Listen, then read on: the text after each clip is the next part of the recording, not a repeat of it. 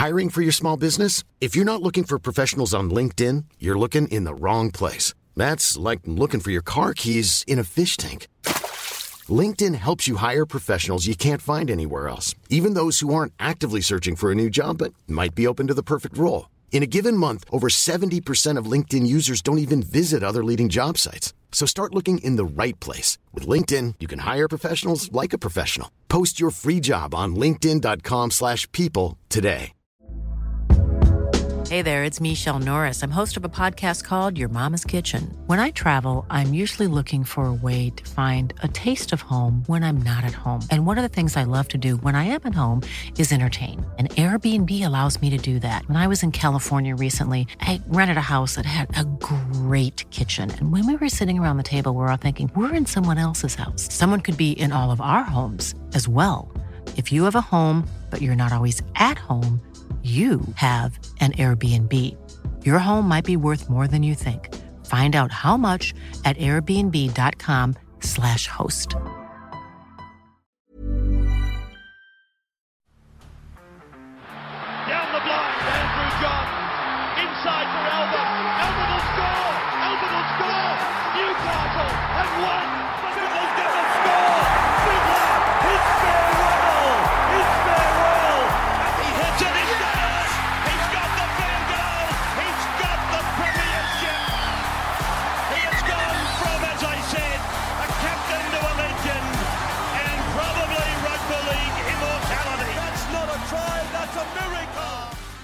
Welcome back to the Rugby League Guru podcast. Got a really special one for you today. I was recently invited to go on the Rugby League Lounge podcast. Uh, Luke's the owner of this podcast. He is a sensational fella. I absolutely loved having a chat with him. And I've been on a lot of podcasts, but this was one of my favourites, if not my favourite. Uh, we had a really fantastic chat about the positions in rugby league and how it's changed over time and how it's changed over the last 18 months in particular and the way we see it moving forward. Uh, I know Luke, he follows my content pretty closely. He knew a lot of things that I'd said in the past, uh, and I really appreciate that. And he obviously catered a lot of our topics towards stuff that he knew interests me, which is sensational. So a lot of me blubbering on and talking through here, uh, but it was weird sitting in the old interview chair. Uh, normally I'm the guy interviewing. Uh, to be interviewed, it was sensational. Uh, I, I probably blubbered on a little bit too much, to be perfectly honest with you. Uh, but we got into some really in-depth chats and a lot of stuff that you guys could have potentially heard me say previously, but a lot of new stuff as well. And there was a few times where Luke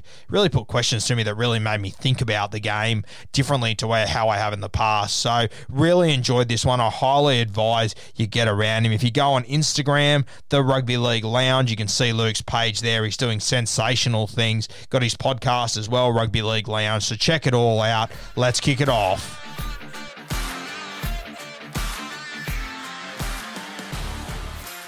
Team, welcome to another edition of the Rugby League Lounge Weekly Show. And once again, I'm very privileged to have a guest, and I have got Nathan, who is more, well, more known as being called the Rugby League Guru. Nathan, how are you going on today, mate?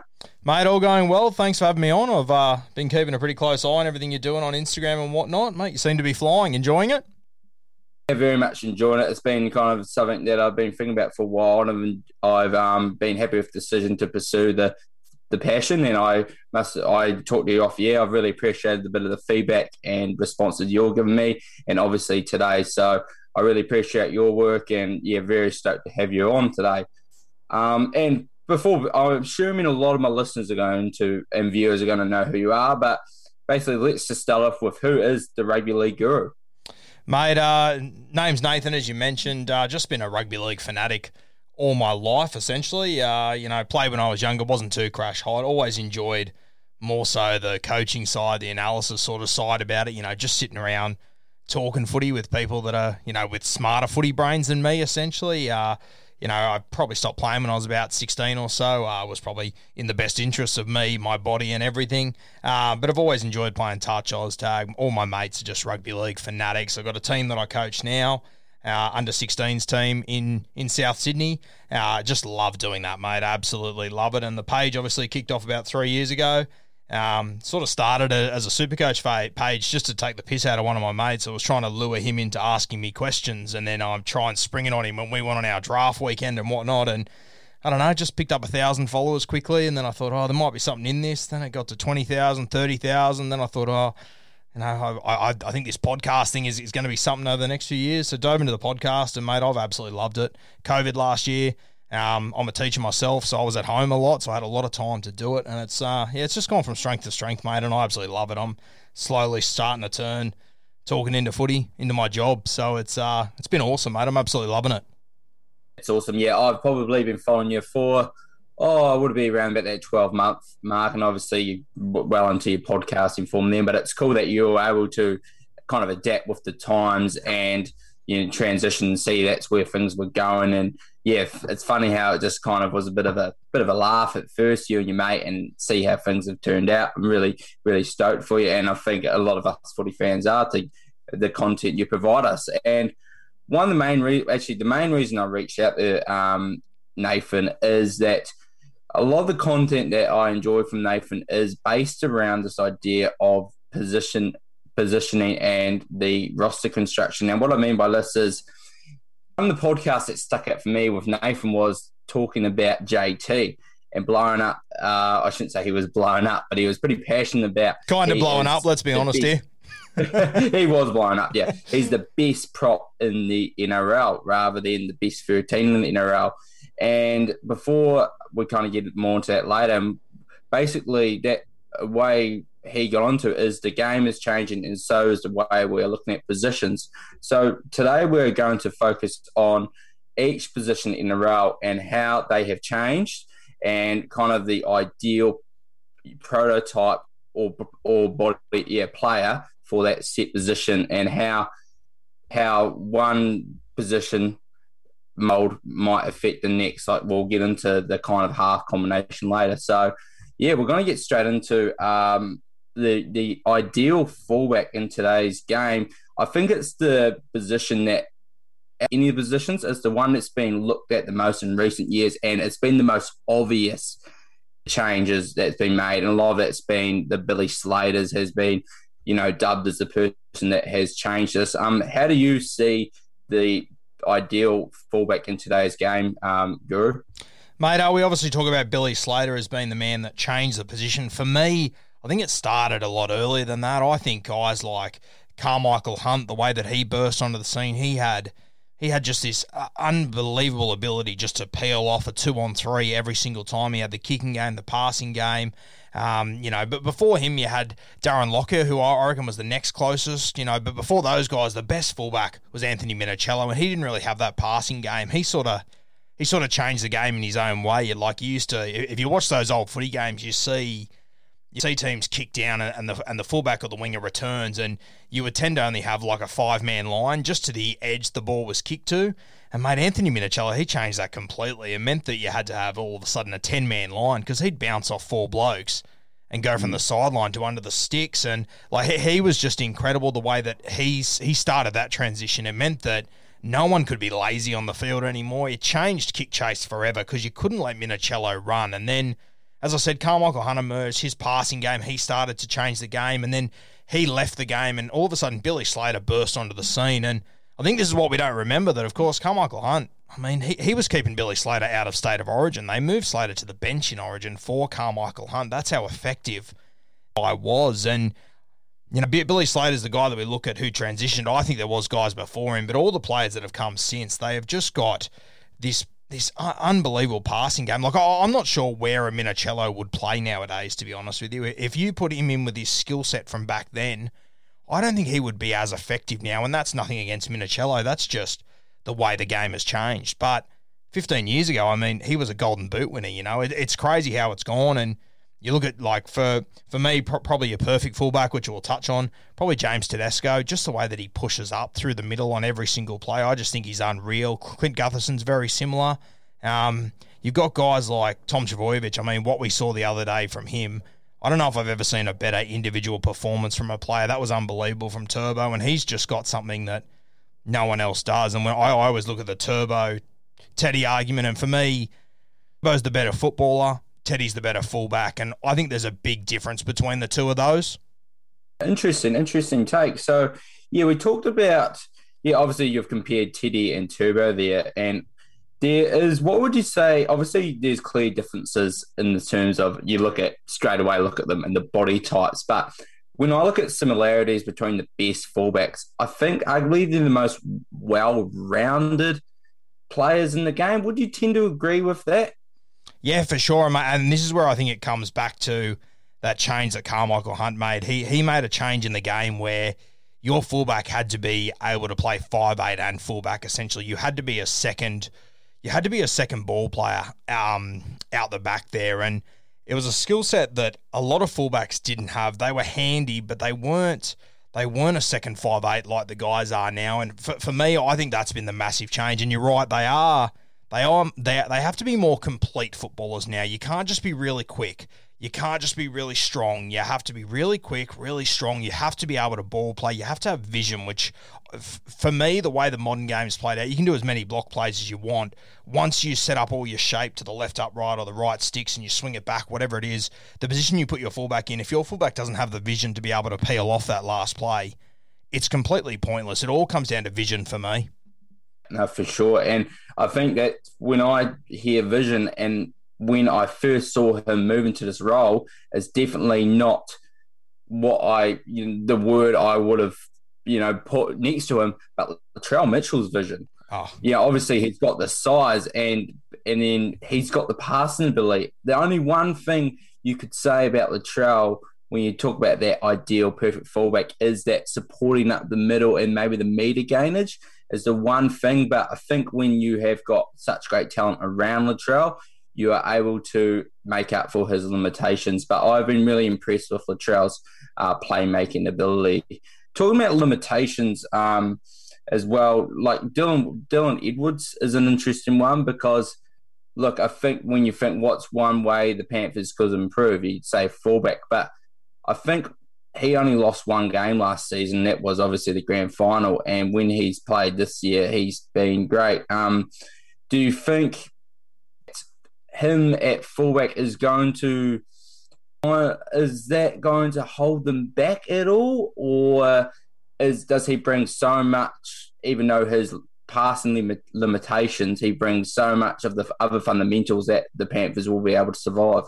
Mate, it's funny when you watch the Panthers and the way that they they run their shape. Like they they don't really use Dylan Edwards as much down that left edge. He sort of sits on the right edge where he's more comfortable, and they sort of let Jarome Luai, Matty Burton, Viliame Kikau. They they've just got so much shape out on the left side that they almost get away with not having a fullback on that edge, which just sounds ridiculous. But Jarome Luai and these boys, they've just got such a combo that's just unreal. But I, I always look at Dylan Edwards, and you know, like you you, you watch Tom Trbojevic on the weekend against the, the New Zealand Warriors, and you say, oh, you know, that was a ten out of ten game. Now, does Dylan Edwards have a ten out of ten? He probably doesn't.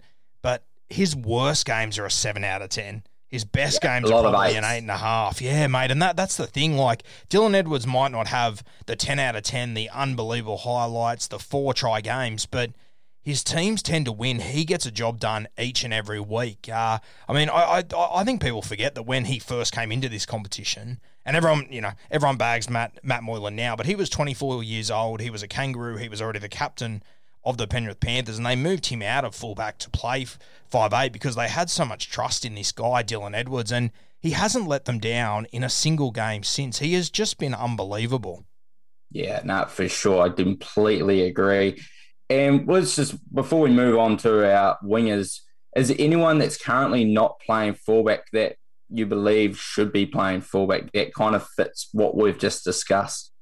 Mate, the, the one that I've been talking about for a long time, and I said it about, I think it was two years ago. It was when the Canberra Raiders were on that unbelievable run to the grand final. I think it would have been 2019. And they were playing their prelim final in Canberra, and the Rabbitohs were going down there, and the Rabbitohs just about run out of gas. And I sort of said, geez, I think they should move Cody Walker to fullback, just change it up a little bit, throw some different shape um, at this Canberra Raiders side, and I copped a heap of backlash for it, absolute heap of backlash. And then two years later, when the games got even faster and Cody Walker, he's got older, he moves to fullback. And, you know, the other night was obviously a terrible example when they got dusted by 50 against Melbourne. But I, I've always thought Cody Walker, he's got fullback written all over him. I mean, he's always a guy, to, you know, uh, a two ball out on his left edge, and whenever he does hover over to that right edge, where like we've all seen those amazing plays that Adam Reynolds does, where he sort of props, he squares up his man, and he just sort of floats it into space for Cody Walker to come through and get. He's one guy that I've always thought got fullback written all over him for me. Exactly. You give him more license to roam, yep. it's just going to cause more havoc for the defense. The more they have to worry about. So we'll transition to the winger now. Um, yeah, there's probably a lot of ways to look at the ideal winger, but um, do you have any kind of preferred winger you would like in your footy side? Would probably be the best way to frame this question. Mate, honestly, for me, and it goes all the way down to my under 16 sides, it would go all the way to first grade for me. And you have your Radradras, you have your Vunivalu's, these guys with this unbelievable X factor about them, mate. I want my wingers to be reliable. That is honestly all I want them to be reliable. I want them to back their centre in defence. I don't want them to have brain explosions, and I just want them to time their run each and every time. And this is what I love about Brett Morris. And I think over the last year or two, people have started to realise just how good Brett Morris is. I mean, he scores all these tries. That's all anyone talks about. The way that Brett Morris defends and the way that he diffuses kicks has been second to none for, you know, 15 odd years now. I mean, you, you go back to that that 2019 grand final against the Raiders, and you know everyone says why did Jack Wighton get the Clive Churchill? I mean, if you go and watch his kicking game that night, it was unbelievable. He was dropping the ball 30 centimetres out from the try line every single play. If there was any other winger in history other than Brett Morris there, I think the Canberra Raiders would have got four or five re- repeat sets there instead of the Roosters always getting the ball back. I mean, I just think he's been unreal, Brett Morris. And one thing we always talk about with your wingers and we just spoke about fullbacks. Obviously, is your is your pendulum. So that's when your fullback drops back, and then depending on where the ball's being kicked from, how far each winger drops back, and it's a pendulum of three that needs to be moving all game. And you just you never see Brett Morris get caught out. You never see him too deep. You never see him up too close to the play of the ball where the ball hits the ground. I, I just think reliability is the most underrated skill as far as wingers goes in the modern game because we are just so desperate for all these highlights constantly. If you can give me a winger that I know is going to give me 8 out of 10 every single week, I'm stoked with that. Interesting. I, I agree. Like, if there's any little, you know, anything that I want from winger, um, yeah, reliability is there. Like, probably people might be expecting you to say, like, I want the athleticism of a Maika Sivo, I want the speed of an Edo Kar, but at the end of the day, you want them to make the 1% plays and just knowing whatever they have to do, you back them 100%. And I think Brett Morris is a good way of how the wing winger role has kind of changed over over time as well. He's been able to be um, be as come into the middle and support um, you, and also his skill set now when he's chucked at fullback. I think he was the fullback when the Roosters absolutely spanked the Broncos last year. Yep. He was centre in his potentially his last game of his career and was one of the best players on the field. So it's because even though yes, he's a great finisher, he's now developed all these other skills to help to his game as well. Um, and yeah, is anyone in particular you reckon should shift to the winger? I've got one on the top of my head, but I want to see um, where you go with this one. Um, mate, off the top of my head, I, uh, the one guy that I would probably like to see um, that's playing centre at the moment, and I think he's only there because of injuries and whatnot. But it definitely is Reimis Smith. Uh, he's a guy that I think one in he's nowhere near as effective. I mean, it was no shock the other day. Uh, we saw George Jennings go off the field. He jumped onto the wing. I think he scored three tries that game. He's always just been a out and out winger for me. He's probably one guy I would love to see out there. Who, who were you thinking of? Isaako.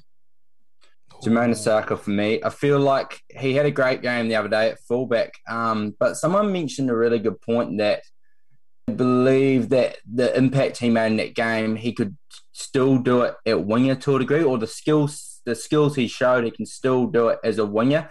I do think we're seeing a little bit of an untapped thing with wingers too, where they can become a second fullback. I like because and we kind of we could move on to the centres shortly, obviously. But a lot of people were kind of screaming for Latrell, um, obviously to go fullback. But I think maybe you've harped on this before, where even though it might not have been you, but even at centre, he can still shift around to the other side of the position. He can still roam around, even though yes, you're left centre.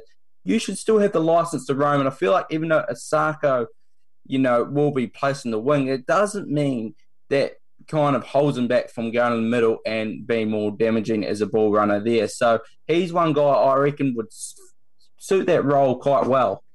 And I think, mate, this goes back to a lot of what I talk about on my podcast is that people get stuck in these rigid ways of thinking of your wingers have to stay on the wings, your centers have to stay on the in the centers. I mean, you saw Brad Fittler the way, and we'll, we'll talk about centres in the moment. But just an example, the way he used Tom Trbojevic uh, in Origin a couple of years ago, and everyone absolutely shit themselves that he let a footballer play football. And I just, uh, for, for me, that that just summed it up for me that people just we're just stuck in these ways of thinking and you know, like I, you know, they, haven't done it in a while, of course, because they've been in all sorts. But over the last few years, I mean, Brisbane always used to have that play where they'd go to the left sticks, they'd swing to the right, and they would have Corey Oates, and he would swing all the way from his wing and sort of hit, hit that gap into the tram line. And it's those sort of things that I think they need to be doing more of it with all their players. I mean, you you occasionally during last year would see Stephen Crichton occasionally sort of float over to the right edge and have some impact there, but I don't think players do it anywhere near enough. I don't think coaches doing do it anywhere near enough either. No, it's something that I always just because one of my favourite players of all time was Nathan Merritt because I loved how he kind of just snuck in the middle. Um, yeah, essentially always did the same no matter what position his was, fullback and winger. He was just supporting up the middle. Um, we better transition to centre and want to touch on kind of more like this having a specialist centre. We see a lot of times in Origin and rep footy, your centres are um, are fullbacks. Why do you think? Let's just touch on the specialist centre and the fact that do you think we're seeing more? We because last year I saw Tony, Tony Staggs had a great year. Stephen Crichton emerged. Um, Bradman Best, Zach Lomax. Do you think we're kind of seeing a rebirth of a specialist centre, or do you think that's kind of a bit of a, yeah, maybe just a bit of an outlier? No, no. For, for me, mate, we are definitely seeing, um, as you described, a, a rebirth of the specialist centre. Uh, and look, for, for me, if you would have said to me 18 months ago, what's the most irrelevant position on the field? I would have said centre every day of the week. It was just becoming like you were you you were just part of little set plays you would see once a game. There was no creativity to it. There was no of the uh, like for for, for, for me. I think two of the best pure centres I've ever seen, and they were in the same team. It was unbelievable. Was Matty Cooper and Mark Gasnier. I mean, the the old ideal of you know the better your centre is, the earlier you get them the ball. That really died from probably 2010 till about 2019, and centres just became these robotic sort of fixtures just out stay in your corridor don't move away from that corridor. If there's if you're going to find space we're going to create it for you. And it's it's just not like that anymore. I, I love how these new rules what what these new rules have done have made it so tight around the center third. Everyone's pushing up through the center third. That when you do get an opportunity to spread the ball there is just so much more room. And you know this is something that, that, that Luke Keary has done better than anyone over the last few years. And it's a it's a really underrated skill of just being able to release the ball earlier and get your better players early ball. Like, and that's what made Latrell Mitchell so good at the Roosters. Luke Keary understood my role here is to just get this Ferrari the ball with as much space between him and the defence as I possibly can, and he was able to absolutely wreak havoc. and I think these new rules they have just created that even more. You've got all these strike centres now in the game that you know you had strike centres five years ago. It's not like there was no centres playing rugby league five or six years ago, but it's these new rules that have created more space out on the edges, and I think the coaching has changed to be able to fit around these guys. I, I think it's really exciting to see because for, for me, centre, like, if you would have said to me five years ago, what's your ideal centre, I would have said, I want someone that, that can defend. That's all I want, a good defender, because it's not that critical. Now the game has changed. Like some, some of the guys, as you mentioned, Staggs, you got Lomax, he's injured at the moment. We've got Stephen Crichton, you've got now, the, the, the other side of it now is you've got guys like Matty Burton that are shifting out there. You've got guys like Connor Tracey. Like, uh, like that just wouldn't have happened a couple of years ago. The position is changing and it is becoming more and more, every position is becoming more and more natural footballers. We're getting back to that 1990 sort of brand of footy where guys like Jarome Luai, Tyrone Peachey, Cody Walker are, are able to dominate. And, and the centre position, it's becoming exactly the same. It's really exciting to watch at the moment. No, I I completely agree. It has been one of those positions I've taken extra care of kind of noticing the transition. The Matt Burton thing has been sensational to watch, and it's one of the, one of those kind of topics I tend to think is that kind of an outlier, or is that like a trend we'll see where yes, you just see natural footballers take to centre, or is that a Penrith Panther system thing? Because a a few people have discussed the idea of drink water going to centre, but I, I still think there kind of has to be a prerequisite in terms of like the body type and a few other little factors as well. Um, so, is anyone in particular, and you can maybe touch on like a half that will transition to centre that you think should be more suited in that position? Mate, uh, I, and and it's sort of one thing we, we talk about someone being the exception or the example, and at the moment, Matty Burton is the exception. And to be honest with you, I I, I, I don't pretend to know everything, but I'm not sure if Matt Burton if he is the exception or the example. I think what we got to remember with him out on that left edge is that if you're a half that wanted to play centre, is there any better team to possibly do it in than the Penrith Panthers and on that left no. edge? It just allows him to be a natural footballer. Um, I mean, as far as your question goes, I mean, I remember a couple of years ago when Wayne Bennett used to use Benji as a centre up in Brisbane. I remember sitting there going, "What on earth? How could this possibly work?" But geez, it looked like it looked good. It worked. He was pretty successful there. He wasn't an all star centre, don't get me wrong. Um, mate, it's an interesting one. I'm not. There's no one off the top of my head that I can think right now as a guy that I would like to see there. I mean, I, I, I think one thing that is a possibility over the next few weeks, I wouldn't be shocked to see like a Reece Walsh end up at centre, and, and I think he would do pretty well there.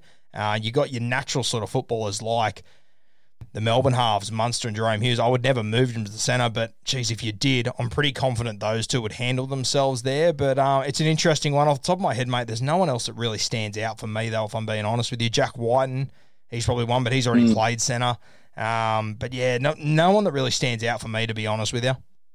Yeah, true. And it might be one of those things we it's more might come down to the opportunity arises for those halves when it comes origin time um, like Michael Morgan filled in there at half. Obviously, Jack Wighton's been there. Clint Gutherson's gone the fullback to centre. They've made it work. And we'll go into the halves now and also the hooker. So we're going to look at this kind of as a combination because I think a lot of who your six is depends on who your seven is. But now, even more so, you probably have two halves that share a lot of similarities, but make sure there's a balance, and the number nine can make that balance work. So in terms of a part as a kind of a trio, yeah, what would be your ideal trio for the half hooker?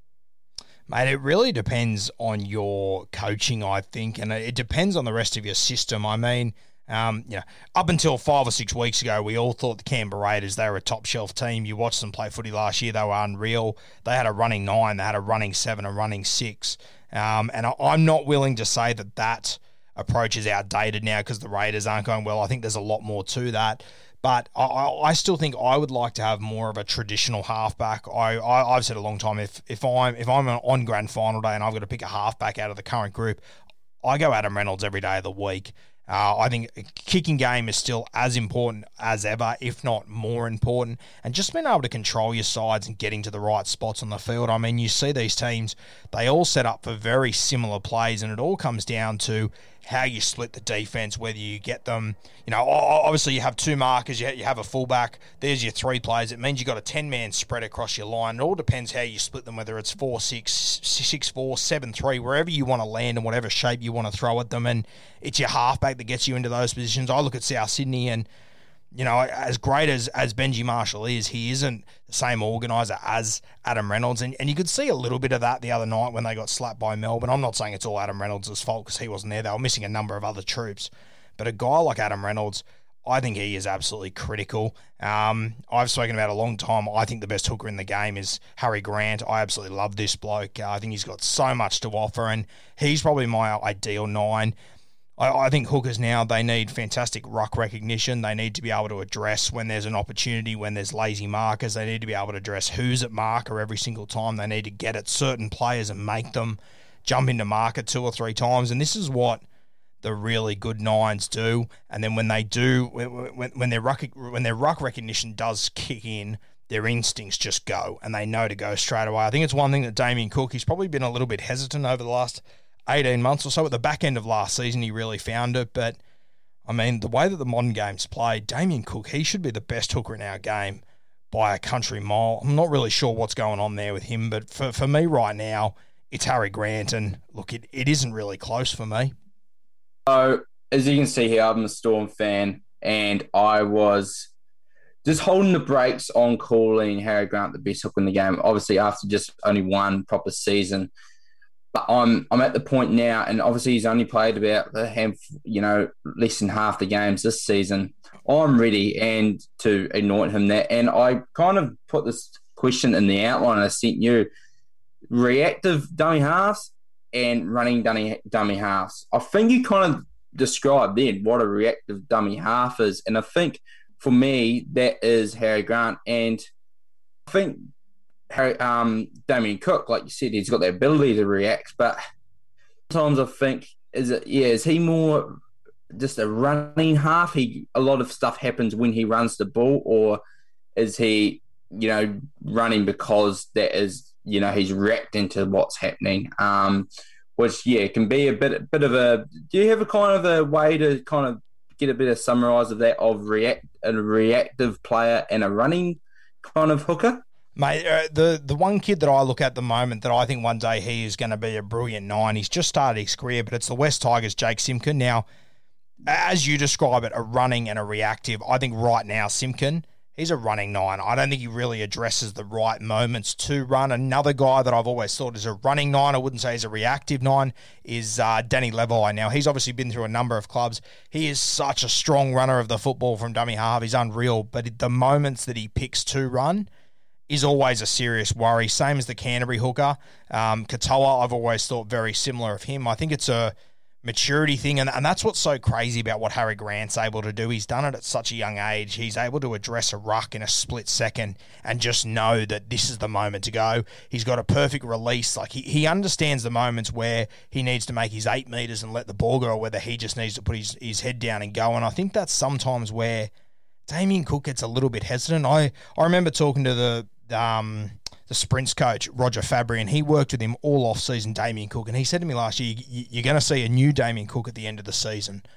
And I thought, well, what do you mean at the end of the season? He goes, oh, he's working at, he's working at it. His, his, he, he called it his fly speed. He said his fly speed will be at top notch at the end of the season. And, you know, I, I, sort of put it in my back pocket and didn't really think much of it. Cook didn't really impress me much in the season. Then, I'm not sure if you remember, but about three weeks before the finals kicked off last year, Damien Cook just started going 100. He was unreal for the last few weeks of last season. The South Sydney Rabbitohs just ran out of gas at the end in the prelim finals, like they tend to do. But I find Damien Cook one of the most interesting players in this competition. I find it so hard to get a read on him. And I, I, I, guess part of it is because he doesn't have a massive forward pack in front of him. He's got a good forward pack that overachieves for me off the back of Wayne Bennett.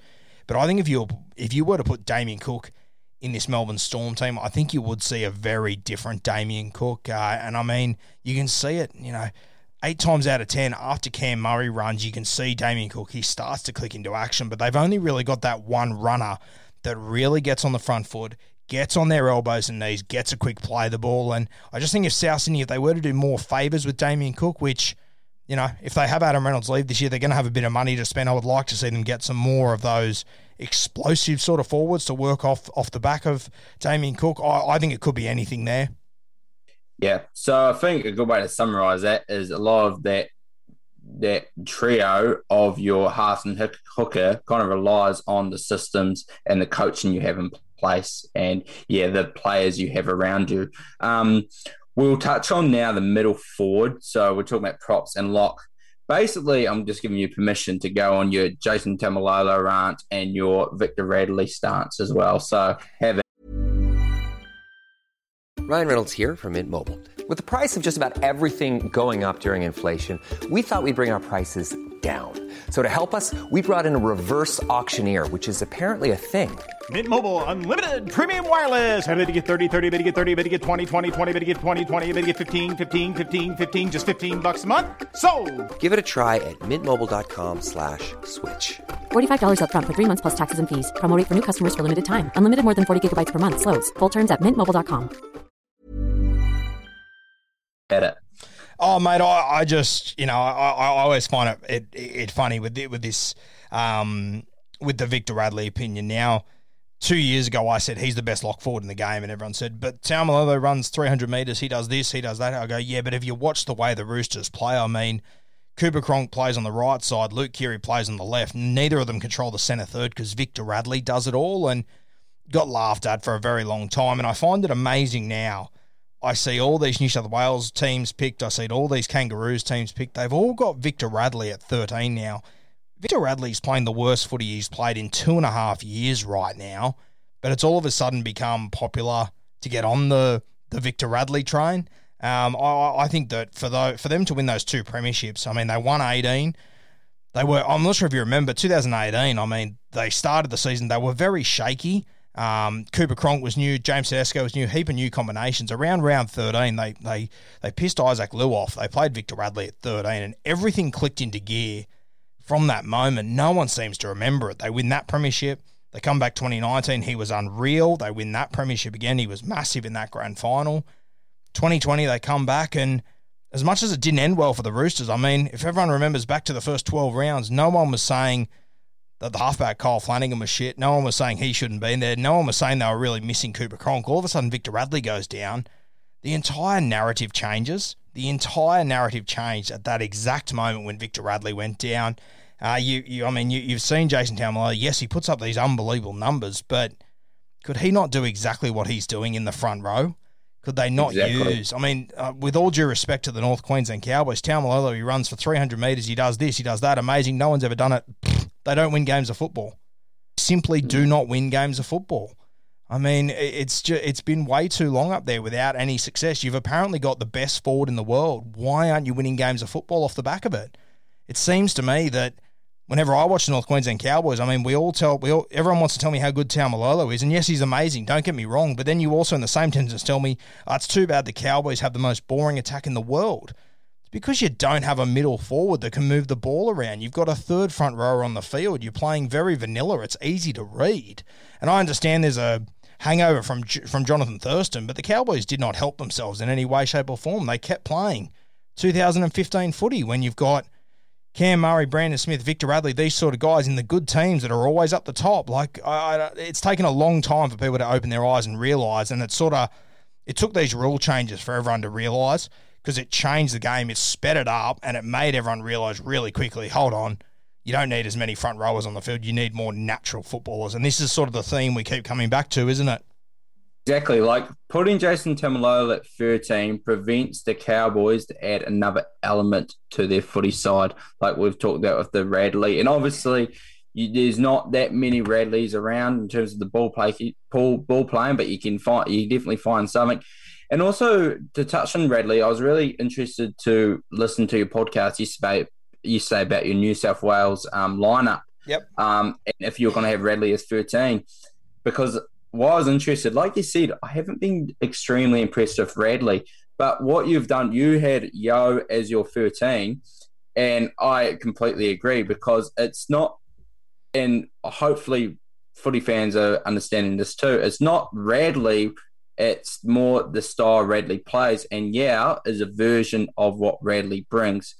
He and also he's he's reliable as well. He brings it on the defensive end, and he's got the subtle hands, so he's able to add an extra dynamic. So I hope people understand it's not just Radley, but it's actually just the, the player type in general, um, and also the mob- just touch on quickly the mobility mobility of the 13s, like the Camaros as well. Billy Magoulias is a guy that has yes, he's got that ball playing, and yes, ideally he'd be a great 13 to have, but the thing I have with him is is he going to be able to kind of bring enough in that mobile kind of movement as a 13 and yeah create enough um, havoc um, in his running game so yeah do you have anything to say on probably anyone that you believe should be um, transitioned to a prop or transition to the loose forward position Oh, mate, there, there, there's been a number of halves over the years that I've always thought could potentially go into that role. I always thought one and in hindsight now, probably not a good idea, but I always thought one guy that would have made an unbelievable 13 would have been Mitch Pearce. Uh, the best part of his game is his running game. He's an excellent defender. For the for years there, he was floating around at the Roosters wearing the seven, and it was just a, you know it was 2010. Oh, he made it to a grand final. Yeah, okay. He had the Dally M medalist Todd Carney next to him, who was setting the world alight. 2013, he won the premiership. Yeah, okay. He had James Maloney standing next to him. Like for a long time there, Pearce he couldn't really own his team, and arguably you could you could tell me that potentially he still can't. He's a guy that I always thought would have made an unreal um, lock forward. I also think before, obviously, he's retired now, unfortunately, but I always thought Michael Morgan, he would have been a sensational lock forward. He's got leg speed, he's got ball skills, but he's never really been that structured sort of half. I think he'd be brilliant. Uh, the main guy I've been talking about since my page started was Tyrone Peachey. We're finally seeing him jump into 13, and I think we can see the impact he's having on the Gold Coast Titans. And it was even it was even 10 weeks ago when I was naming my teams for this season. I had Peachey at 13 for the Titans. I had Tino on the bench, and everyone blew up deluxe. And I just couldn't understand why. What, what, what, what is the problem with not having sort of Tino in your starting team? He's going to come on the front row rotation, but it allows. It allows a guy like Tyrone Peachey to roam around at 13. It's one thing that I've, I've just never understood how people don't see it in the modern game. Um, I, I think the next guy to move in there and the next guy to be successful is Jack Bird. Uh, he's been a natural 13 all of his life for me. He's just been stuck out at the centres, been tried to make fullback money. I think he's got lock forward written all over him, Jack Bird. Once he's got confidence in his body, which he looks like he's starting to get it now, I would love to see Bird wearing the 13 jersey. Yeah, no, for sure. And Connor Watson's probably another one that fits that mold too. That's transitioned there this year. Um, we'll move along to the second rows and probably keeping a bit too long, but we'll just get straight into kind of maybe, yeah, like we said here, we're about – someone that could transition to the second row position. Now, just probably focus on the prototypes that I feel are part of the game today. Dave Fifita, obviously, you're rampaging, can make just action from himself. He doesn't need others to create for, for him. You've got Boyd Cordner, who's traditional second rower, runs great lines and is a tough player. And you've got the Wade Graham mold, who's essentially is a second playmaker at time. Um, so if there's anything, yeah, any particular you want to touch on on those those molds as second rowers and anyone that you could see transition into this role as well. Mate, oh, I think these three molds are just about perfect. You have Dave Fifita, who's obviously your just your freak, explosive sort of athlete, hard to handle. Uh, you know, you put Kikau in his sort of category. You put um, probably like a Jordan Riki on on the lower end of the scale. There's a number of guys running around our competition that are like this, and I think in ten years' time, this is going to be more normal because as, as, you watch the junior grades now, as you watch your Harold Matthews and everything, your your Boyd Cordner, your your traditional sort of back rowers, they are a little bit of a dying breed as they are in, in your front row. We'll, we'll, we'll probably touch on that later, I guess, but um or as we already have. But I think that that's that old school sort of reliable sort of guy like Boyd Cordner. I do think it's a bit of a dying breed. They will always exist, no doubt about it. But I think your Cordners, your Josh Jacksons, these sort of guys, I think they are a little bit of a dying breed. The Wade Graham one, I absolutely love. I always think there'll be a place in the game for these guys, especially the way that the modern game is suited now to playing left and right and having so much shape sort of going at certain guys. And it's crazy, you know, like we talk about the Dave Fifita type, that explosive type. We talk about Wade Graham. I mean,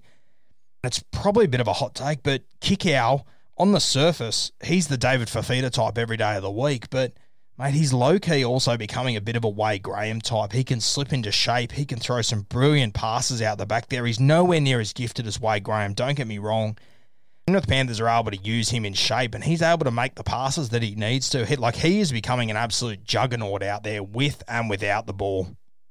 That's a great point. Like obviously, yes, he's you know he's not Wade Graham, but he doesn't look. Yeah, they feel comfortable enough to use them in those situations. That's a really good point. Um, and probably brings me to a guy in particular before we move on to the bench, Josh Schuster. Would you prefer to see him stay as a left edge second rower or move in six? Because I think I would like to see him stay in the second row position, but I'm open to you know kind of um, move away from that thought. Mate, for, for me, he's got to be five eight. I and look, I haven't okay. really seen him play much second row until he's got to first grade. I didn't even realize he had played much second row before this. I, would only seen him play the games that I'd seen him play, which was at five eight, and I just couldn't believe the amount of talent he had. I, I think that it'll be fantastic for him long term to understand probably the amount of work that your forwards put into. I think it's one thing that halves probably take for granted that they don't understand how hard their forwards are working through to get through a set, and then it all comes down to their kick. As you know, like a good set, it can all of a sudden be a shit set with a bad kick. A bad set can turn into a great set with a good kick. Uh, and I, I, I, think it's a really good education for halves to spend a bit of time in the forwards. Um, you know, a, a lot of the halfbacks that I talk to that have turned out to be good players that have come on my podcast always mention that you know their, their coaches just always force them to tackle with the forwards. I, you know. Brett Finch told me a story. They were down at Bondi Beach and they, they were literally just tackling, t- tackling each other in groups, and they would go, your halves over here, your centers over here, your wingers over here, your front rowers, your second rowers, and Ricky Stuart would put Brett Finch with the front rowers every single time, and he said it just gave me an appreciation of how hard they work in there. Um, and I, I, I think it's going to be really good for Josh Schuster. But personally, I just think with his skill set, he's just got he's got some X factor that I, I, think we're seeing little bits and pieces of it in the second row at the moment. But I, I think I would like to see him with more time and more space and a bit more ability to be able to pick and choose where he goes. At the moment, he's sort of stranded down that corridor. He gets the ball when other people want him to have the ball. Mate, if I've got a talent like Schuster, I want him to touch the ball as much as he wants. I want him, to, as soon as he sees something, there has to be a call where Josh Schuster is given the goddamn ball. You don't mess around with it, you just give him early ball. I think he's going to be absolutely lethal, this kid, and I love Kieran Foran. I'm a huge fan of him, but I, I mean, we're not looking down the barrel of another four years of Kieran Foran, let's be perfectly honest here. Um, and I, I, think this kid will be the five eight after Foran, and I'm really excited about it. I understand your argument. I think he's done really well in the second row. But I think when people see his full skill set when he's able to play six, I think they're going to be blown away. No, great point. And it's probably one of those things still haven't seen like a tremendous amount of his footy um, still to this day. And obviously that come, you know, that sings true about him as a five eight. And yeah, like you said, gives him more potential to, you know, have a impact on the game when he's at six. We'll move on to I think now it's a you know, it's a aspect of the game got used to get overlooked in the sense that there used to be the stigma attached where you're not good enough to make the starters, so that's why on your bench. Not always the case now. A lot of times you are actually just better suited to be on the bench because you've got the skill set and ability to impact the game. Let's just talk about like the bench, the ideal bench construction. Um, and I think, look, off the top of my head, Melbourne, a great example of this. Um, I think there was the biggest they there was their biggest X factor over any other team um, last year and why they ultimately won. So yeah, I just want your thoughts on the ideal beach. Oh mate, this is an argument I've been having online for way too long. This stigma around bench players not being up to the standard of the guys in the starting team. It's just so outdated and ridiculous. And you only have to look at the Melbourne Storm last year. I mean, I'm sorry, they all these great players, Cameron Smith, best player ever, they don't win that premiership without Brandon Smith. They don't get close to winning that premiership without Brandon Smith. He was unreal through the centre third. I believe in the grand final they also had Nicho Hynes on their bench and they didn't even use him, uh, but he was there just in case. And I, I think that the way to, that a lot of these teams are using their bench at the moment, it is just so critical. It's more important than ever. And I mean, you look at you look at Ricky Stuart the other day. I mean, he, he, he wanted to give Josh Papalii a spell. He didn't drop him to the bench. He dropped him out of the team. And I think that's going to be the reality moving forward. You don't want to mess around with your bench rotation. If you've worked out, you know, how to use your bench properly, you, you don't want to be screwing around with it. Like, I, I, I look at one guy and, you know, I, am I'm always more headed towards, you know, the exciting utilities on your bench and these sort of guys. But I think one of the best players – that's been coming off the bench in the competition for a long time has been Lindsay Collins. Now, unfortunately, he copped his injury the other day. We won't see him again this year, but he's another guy. Last year for the Roosters coming off the bench, he was unreal, and I, kept, I all I got was constant messages. Oh, he should be starting. He's good enough to be starting, and it's like, fuck, you can play yeah. the first twenty five minutes and the last twenty five, or you can play the fifty through the center of the game. Does it change how many minutes you're playing, whether you run on? or not. I, I just think it's ridiculous how we get stuck in, once again, these rigid ways of thinking, this outdated, outdated way of looking at rugby league. Your bench, more important than ever. And I mean, in the modern game, if you if you go out and you lead 18 0 and you've got your best team on the field, all of a sudden your three best forwards come off the field, you bring on three numpties, you're going to be down 26 20 within 15 minutes in the modern game. You just can't afford to do it anymore. You your, your bench guys, they need to be able to handle themselves. Not only handle themselves, they need to be able to take the game up to an to the next gear. And I think that's what Melbourne have done better than anyone. I think that's what Penrith do as well. Sensational. They got um and Leota who come on. You know, they're unreal. They've also got, depending on who, who it is, you know, Capewell or um, at the moment it's the, um, what's his name? Liam Martin. He does a sensational job. And then you've got all these utilities getting around the competition. Like, I think Tyrone May, I think he is so underrated. The ability he mm. has to come on and play any position you want. And, like, the only position you probably wouldn't play him is front row. But you've got Isaah Yeo, you've got Viliame Kikau. If you were desperate, you could shift these guys up into the middle. So Tyrone May, he essentially covers every position on the field. And this is a guy, I, I think he is so underrated. I think he's so critical to what they do. He's probably been overshadowed a little bit by Matty Burton. He, he sort of jumped in front of him. I mean, Tyrone May was coming on to play centre, to play back row last year, and their shape and their structures, it didn't change at all. And at times, it gave them a little bit extra, didn't it? It was unreal. Hundred percent, hundred percent. Yeah, um, yeah. It's and go back to like forwards coming off the bench. Like, would you rather having your most damaging forwards run at a a forward pack that have just gone the field or that have played 20, 30 minutes making 20 odd tackles by that point and running up and down, back and forth.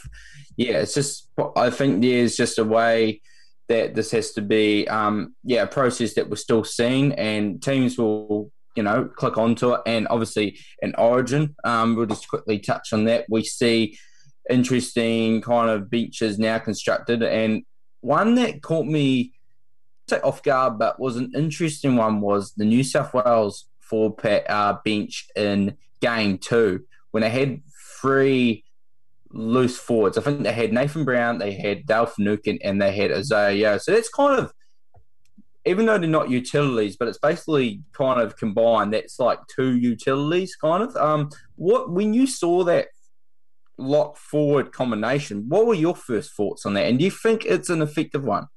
Mate, oh, I think it can be effective. I think that game too last year, uh, we spoke earlier about the exception and the example. I mean, New South Wales, they were just on the front foot the entire time. Like they essentially won that game before their bench even entered the arena. I think a lot of those guys they picked there were um, they're, they're guys that you know they obviously are versatile. They can play as middle forwards, which is what a lot of them did. But I also think moving forward, I think the days of having utility and three front rowers, I think they are well and truly Gonski. Um, I think there's going to be it's going to get worse. Sorry, not not worse. I think they're going to become more irrelevant as the game moves on. Of course, I think the once the players get used to the speed that we're at right now, eventually we're going to get to a point where this is going to be the normal. At the moment, it's not. Eventually, it will be, and then we'll go, okay, how can we make this more entertaining? Eventually, the interchange will drop to six.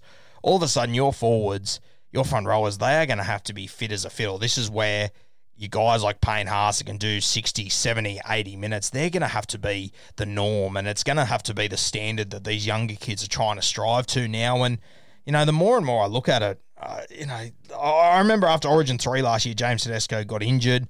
Um, and everyone said, why wasn't Pappy on the bench, blah, blah, blah.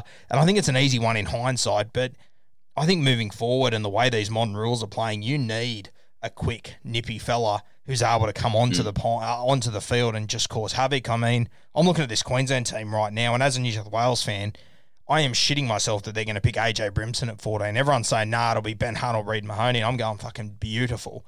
Please pick one of those because the last thing I want in the 30th minute is AJ Brimson to come into the field and sniff around the middle. If I was a Queensland fan, the last thing I'd want is for Ryan Papenhuyzen to enter the fray in the 30th minute um, the, the amount of tired bodies that are getting around at the moment. And I, it's funny, over the last few weeks, the amount of messages I got in the first five weeks from people saying, Oh, can you believe Connor Watson's on the bench? And I think.